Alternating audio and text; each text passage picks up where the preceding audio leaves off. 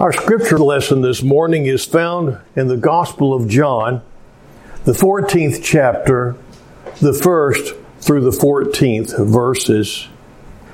Do not let your heart be troubled. Believe in God.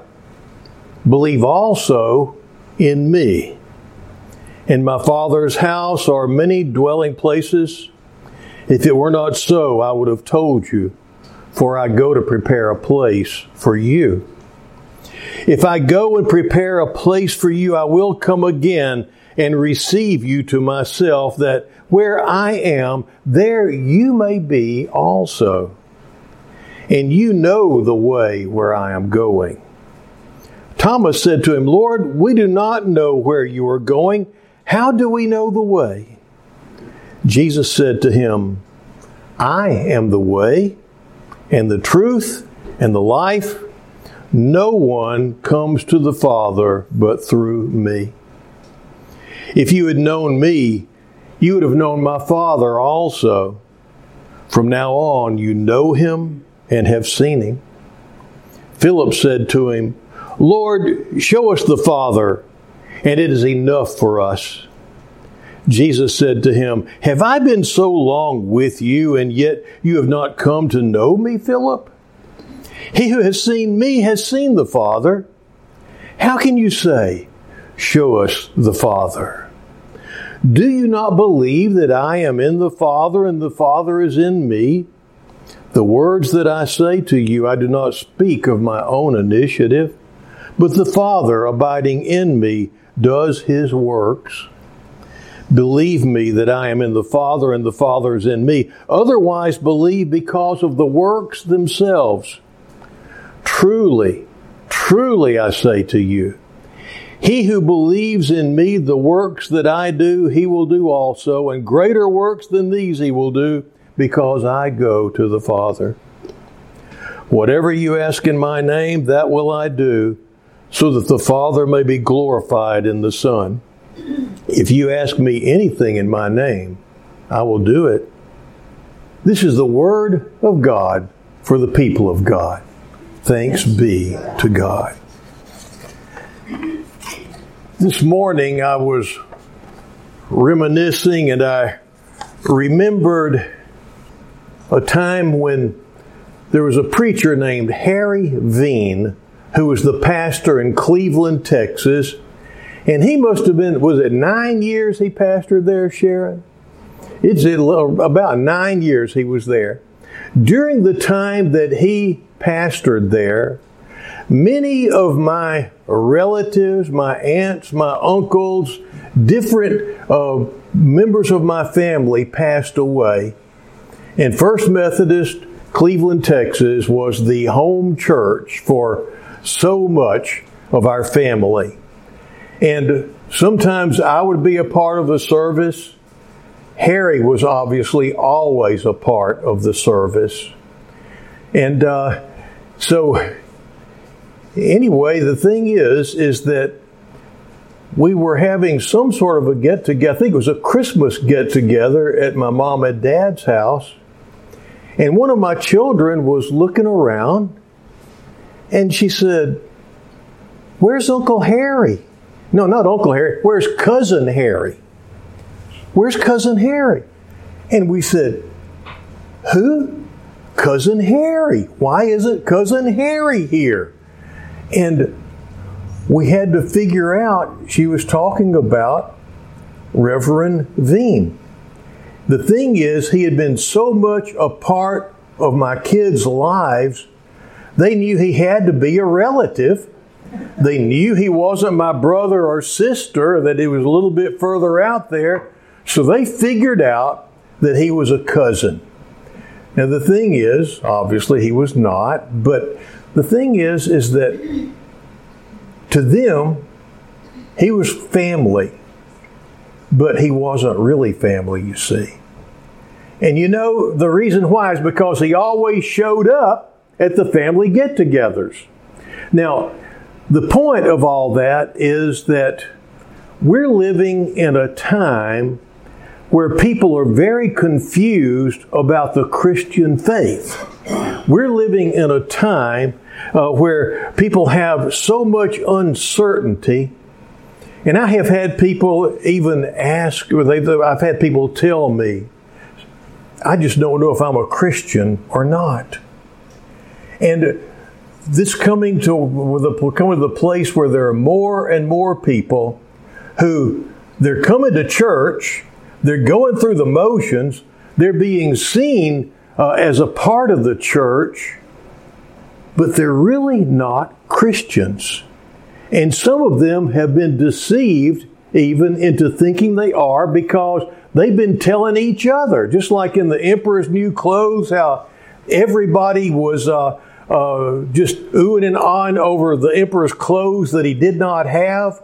But everybody just wanted to go along with everybody else. They didn't want to be the one that wound up being able to not see the clothes, because if you recall in the story, it was said that it was only people who were liars or something like that that couldn't see his clothes. So they were all thinking, oh, I don't want everybody to know that I'm a liar. So they kept quiet. And so that's the way it is many times in church, is people will sit there thinking everybody else around me has this stuff all together but me. Whenever we sing in the garden and they sing about he'll walk with me and talks with me and tells me I'm his own, they're walking with him and talking with him, but not me. When we sing, let's see, what's another song that we sing? Well, you can just think of all the different songs that we sing, where we talk about our wonderful, blessed assurance, the one we sang at the beginning today. Blessed assurance, Jesus is mine. Oh, what a foretaste. And he goes on talking about just the joys of being a Christian. And there are a lot of people that are thinking, everybody around me knows what this is really all about, but me. And then there are others that have been told by others, oh, this is all just figurative language. It doesn't really have any meaning today. It's just stuff that we say. It's just things that we do. But, yeah, you're a Christian because you joined the church. Yeah, I saw you. I was there. Well, you see, that was me for many years. I thought everybody had this Christian stuff all together but me. And I wasn't sure. And I got to the point to where I at least had enough integrity to think, this stuff may all be a joke. If it is all falsehood, I don't want to be a part of it. I want to be a part of something that's real. I don't want to be one of the crowd in the Emperor's New Clothes that goes around just not saying what is obvious. Well, the thing is that whenever, just like John Wesley, the founder of our denomination, for years and years and years, he lived in the fear of God. He lived with lots of questions. He lived in trying and trying and working and trying to please God. And then he finally received the gospel. And when he received the gospel, that's whenever he said his heart was strangely warmed. He was going by what other people were saying around him instead of what God's Word says. And it was that someone expounded on God's Word in the book of Romans that all of a sudden John Wesley was one with the Lord. He knew that Christ had died for his sins, and he knew that he was at peace with God. And that is what happens whenever you finally really don't just acknowledge the gospel, but receive it. All of a sudden, all sorts of iffiness and confusion just goes away. There are a lot of questions, you'll find people that are members of churches that are still wondering if there really is a God. There are those who say, can I really believe the Bible? And then there are those who will argue in the church and say, no, you can't. Then there are those that they'll question and say, how can I know I'm really saved? How can I know I'm going to heaven? And they're afraid that maybe they have missed the boat. And then some of them will even wonder if is there really a heaven, or is, after this is all over, are we all just dead? And in our culture, we're having all these different arguments about even what truth is. You know, like you can't even be sure which restroom you're supposed to go in anymore. I mean, it's just incredible how messed up people are getting these days. And we're living in a time of great uncertainty when everything in our culture, everything in our church seems shaky. But the thing is, there are things that have rung true and will continue to ring true all through eternity. And those are the things of God. And the thing is that whenever you come to really receive the gospel, the good news of God in Jesus Christ, uncertainty just goes away. And so, in the midst of all this uncertainty, I want to share with you certain things that have never changed and never will change, that are going to be the same yesterday, today, and forever. And some of you may have never heard the entire gospel given and gone through at one time. And so this morning, in order to remove any uncertainty from your life and from your heart, I want to share this with you. And this is really, I've gone through this for weeks, seems like years now, on the thing whom the sun sets free.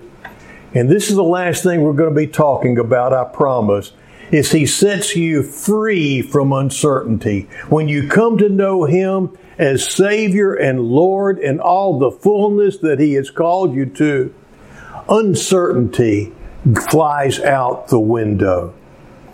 So first of all, here's the first thing that never changes. The nature of God never changes. In all these centuries that the Christian faith has been around, God has not changed. In fact, let's just face it, from eternity to eternity, God has never changed. He never will change. It just boggles my mind whenever I realize that we exist.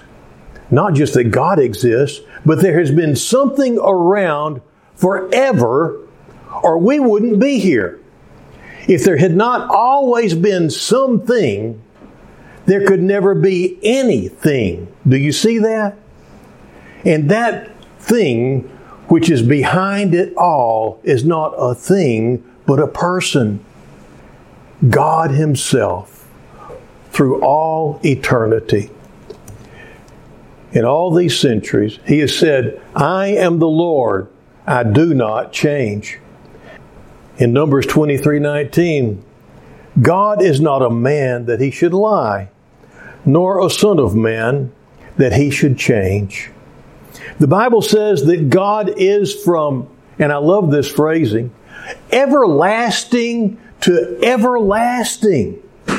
That's, if you could go in a straight line forever one way, in a straight line forever the other way, you're still going to see God ahead of you. From everlasting to everlasting. Well, it says that there is no variation or shadow or turning. People are wanting to say He changed from the Old Testament to the New Testament. They want to say there's one God of the Old Testament, one God of the New Testament. And yet, those people are wanting to embrace just the New Testament and embrace Jesus. They fail to realize The Old Testament was his Bible. I mean, it all points to him. Do you see that? And anyway, God also is unchanging in his holiness. God is a holy God and a righteous God. It says in Revelation, the angels cry out, "Holy, holy, holy, Lord God Almighty, who was and is to come." Also, God is unchanging in his judgment. A day is coming in which all of us will stand before the judgment of Almighty God to give an account of our lives. We will give an account of what we did with His Son, Jesus Christ, and of our response to Him. And whenever He said, "I love you, I want to forgive you, I want to change you, I want to be your friend." Whenever we stand before God, He says, "What did you do with my son?" How will you answer? What will we do with Christ? The Bible also says that the Lord will judge the ends of the earth. God's also unchanging in His love. He demonstrates His own love toward us in that while we were still sinners, it says, Christ died for us. He loves us. He's interested in us, so much so that He could tell you how many hairs are on your head. And that changes daily for me. It changes too quick, but He keeps up. He knows all about us, and He loves us. He loves us with a love that we cannot understand. When we come to Christ and give our hearts and our lives to Him, He will give agape love, His love, to us so that we can love people whom we usually wouldn't even like. Now we're going to love them. He will give us a supernatural power to love. The Word of God has not changed.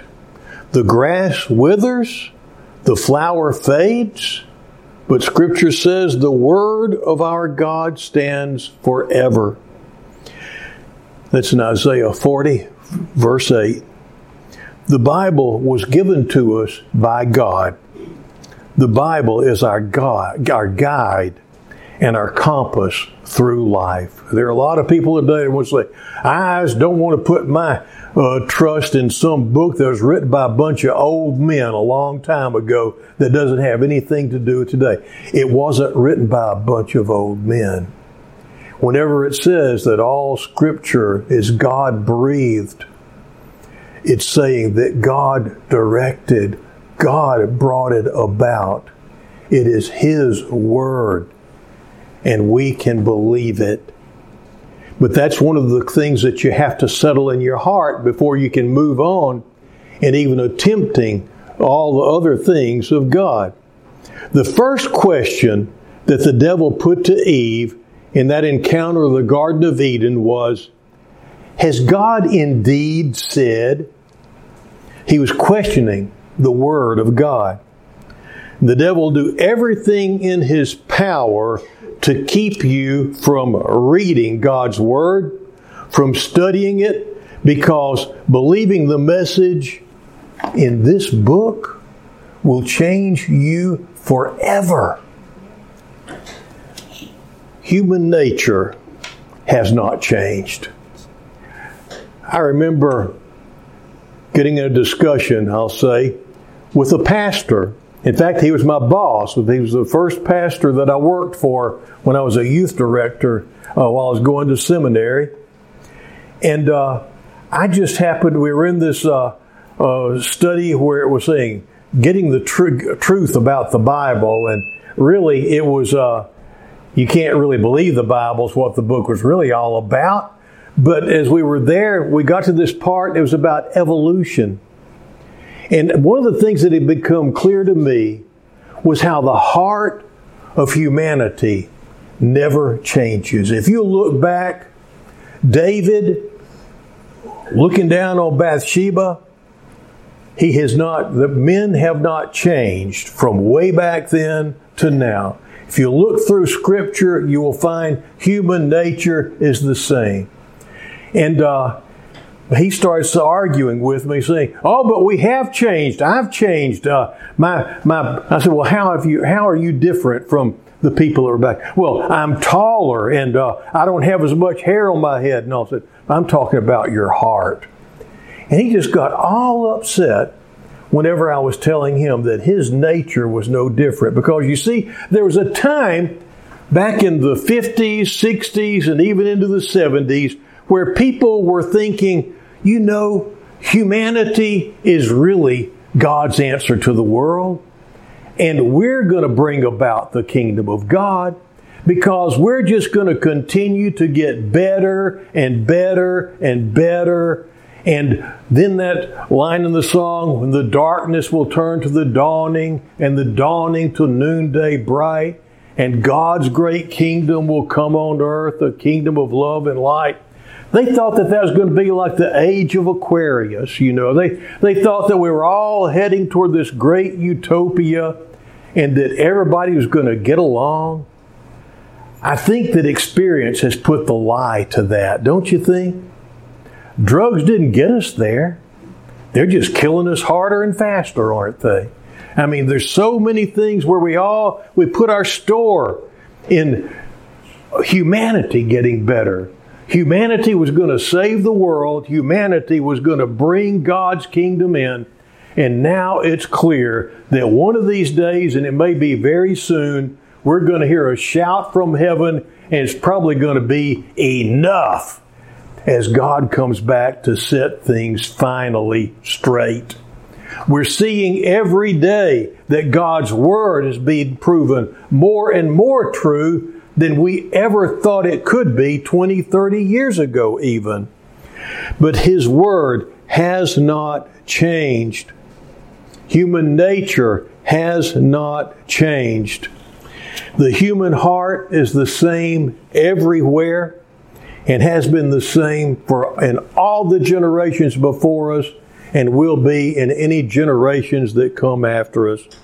And the Bible says that all have sinned and fall short of the glory of God. We're sinners. We've broken God's moral laws of God. We're all sinners. And this is just it. The moral law has never changed. I'll say that again. The moral law has never changed. God gave the moral law to Moses, who recorded it in the Ten Commandments. You shall love and have no other gods before me. Anything can become a false god. Honor your father and your mother. Even when we no longer have to obey our fathers and mothers, we're supposed to honor them. You shall not commit adultery. Adultery is thrown at us from every angle these days. I don't know how people today can stay clean and pure in their moral lives without Christ. With Christ, we can. You shall not steal. Robberies, muggings, all kinds of things like these are going on. We learn about them every day in the news. I have lived places where if you want to get rid of something, just put on your front porch. You'll be gone in the morning, you know. I mean, I left in Memorial, when we were living in the Memorial area of Houston, I left my bicycle unchained and unlocked on the side of our townhouse one night, and the next morning it was gone. I mean, I have had CB radio stolen out of my car. And nowadays we're living in places where people just kick your door in and come in to steal from you. They'll try to steal your car from you while you're driving it. I mean, this is getting worse and worse, isn't it? And so the thing is that people steal all the time. Well, you shall not bear false witness against your neighbor. That's lying. Oh my goodness. Well, we won't even go there. These are from the Ten Commandments. And Scripture says that if we have broken one of these commandments, we're guilty of breaking all of them. And so we're all guilty in the sight of God. And that makes us sinners. And sin comes between us and God. We are separated from God by our sin. We all need Christ. I remember having a lady in my church up in Texarkana that she said that she had never sinned. And I was just amazed. I said, really? I mean, I was impressed. I said, you mean you never intentionally hurt somebody's feelings? And I went through several other things. Oh, well, I guess if you put it like that, I guess I have. You know, she was thinking she hadn't killed anybody or robbed any banks. You know, she thought that was sinning. But the little things, those didn't matter. If it's stealing, it's stealing. If it's lying, it's lying. The thing is, and if it's being mean, it's being mean. There are no excuses for it. So, the thing is, we all need Christ. And the way of salvation has not changed. Some people wonder, well, how can I be saved? In the United Methodist Church, I mean, there are people that they think that you shouldn't even talk about salvation. All you talk about is being good and helping people. But there's a lot more to it than that. If you're just being good and helping people, you're no different than the Rotary Club, Lions Club, Kiwanis Club. And yet, the church is supposed to be a place filled with people who have been transformed by the love of God, and those who have come to know Him, and those who know they're going to heaven, those who are totally connected to God, those who have been saved. The church is made up of saved saints. And yet, some people will say, you know, saved from what? I just told you what. Saved from sin. So, how can you have a changed life? Scripture says, nor is there salvation in any other, for there is no other name under heaven nor in earth whereby men shall be or must be saved. Jesus said, as we read today in our scripture lesson, I am the way and the truth and the life. No one. Notice he says, no one. These are Jesus' words. No one comes to the Father except by me. No one comes to the Father through Buddha. No one comes to the Father through Allah. No one comes to the Father through Mohammed. They all come through Jesus. There's no other way. Jesus said that we need to enter the narrow gate, to walk down the narrow road. There's only one way, and that way is through Jesus Christ, who died on the cross for our sins, shed His blood for us, and rose again. He is the living Christ. God is not calling us to a dead Christ on a cross. He's calling us to the living Christ. The Bible says that Jesus Christ is coming back, and the kingdom of God will prevail. The only way that God, the only way to God is through Jesus Christ. He is the only one in history of whom it is written, he who believes in the Son has everlasting life, and he who does not believe the Son shall not see life, but the wrath of God abides on him. Jesus Christ is the same yesterday, today, and forever. He will never change, but you need to change. And today, out of love, if you have not received it before, He offers you salvation this day. He can come into your heart right now and change you. I started to read a passage of a hymn, Since Jesus Came Into My Heart. I don't have time to read it this morning, but it starts off, what a wonderful change in my life has been wrought since Jesus came into my heart. When He comes into your heart, Then you walk with Him and you talk with Him, and He tells you you are His own. And there's an intimacy there that you can have in no other way. It's the beginning of a whole new life when He comes in through the presence of His Holy Spirit. It doesn't mean you become perfect overnight. As long as you live on this earth, you're going to be imperfect. You're going to need an eraser, just like we were talking about with the kids. And you won't find a perfect church. Only one who has ever lived was perfect, and that was Jesus Himself. There are three things that you must do in order to be saved. The first is repent of your sins. And I've discovered that there's more to repenting than just being sorry. And there's more to repenting than just saying, I'm going to try. At the heart of repenting is a determination. I am not going to sin anymore. I am not going to do this anymore. I'm not going to look at that anymore. I'm not going to think about this anymore.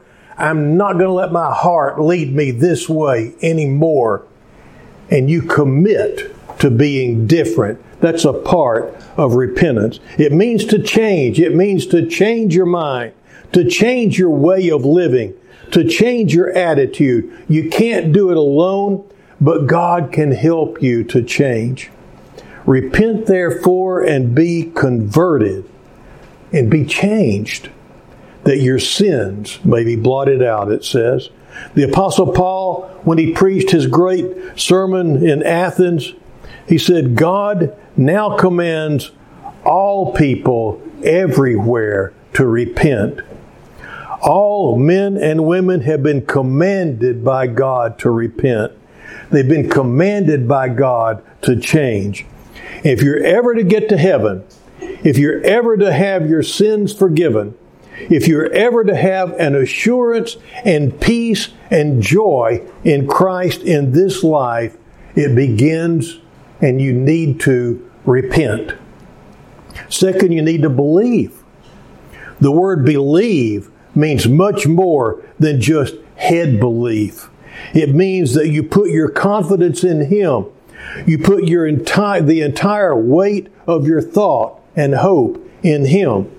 As many as received Him, it says, to them He gave the right to become children of God, to those who believe in His name.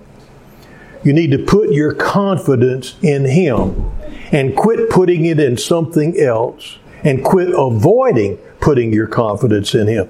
You need to commit yourself to Him without reservation. Finally, you must confess Him openly. He says, if you confess with your mouth the Lord Jesus and believe in your heart that God has raised Him from the dead, you will be saved. There's no such thing as a Lady Clairol Christian. Now, some of you are too young to know what that means. Lady Clairol, the commercials for years, was only her hairdresser knows for sure. If you're a Christian, it ought to be obvious. It ought to be written all over you. People should know that you're saved. If you confess with your mouth that Jesus is Lord and believe in your heart that God has raised Him from the dead, you will be saved. Question: if you haven't received the gospel, if you haven't given your life to Him and asked Him to come in, do you want to be saved? Do you want to be? Some of you, again, may not know what saved means. It means that you're saved from judgment. And once you're saved, you don't worry about being judged anymore. You don't worry about it. You have peace with God. It means that you're saved from hell. You don't have to worry about going there anymore. It means you have a new joy and a new peace in your heart, a new power to face the problems of your life. It means that when you die, you're going to go to heaven. And while you're alive, you're going to know that when you die, you're going to go to heaven. No iffiness about it. You will know. Without salvation, without knowing Christ, you cannot have that. But when you come to Him He changes you. If you confess with your mouth the Lord Jesus, you do that today and believe in your heart that God has raised him from the dead, you will be saved. If there's any doubt in your heart that you know Christ, I encourage you to say today, I want to be sure. I want to be certain that Christ lives in me. Christ can come into your life. I'm not calling you to join a church. I'm not calling you to be a part of an organization. I'm calling you to the person of Jesus Christ on behalf of God Almighty Himself. Make sure that Christ lives in your heart.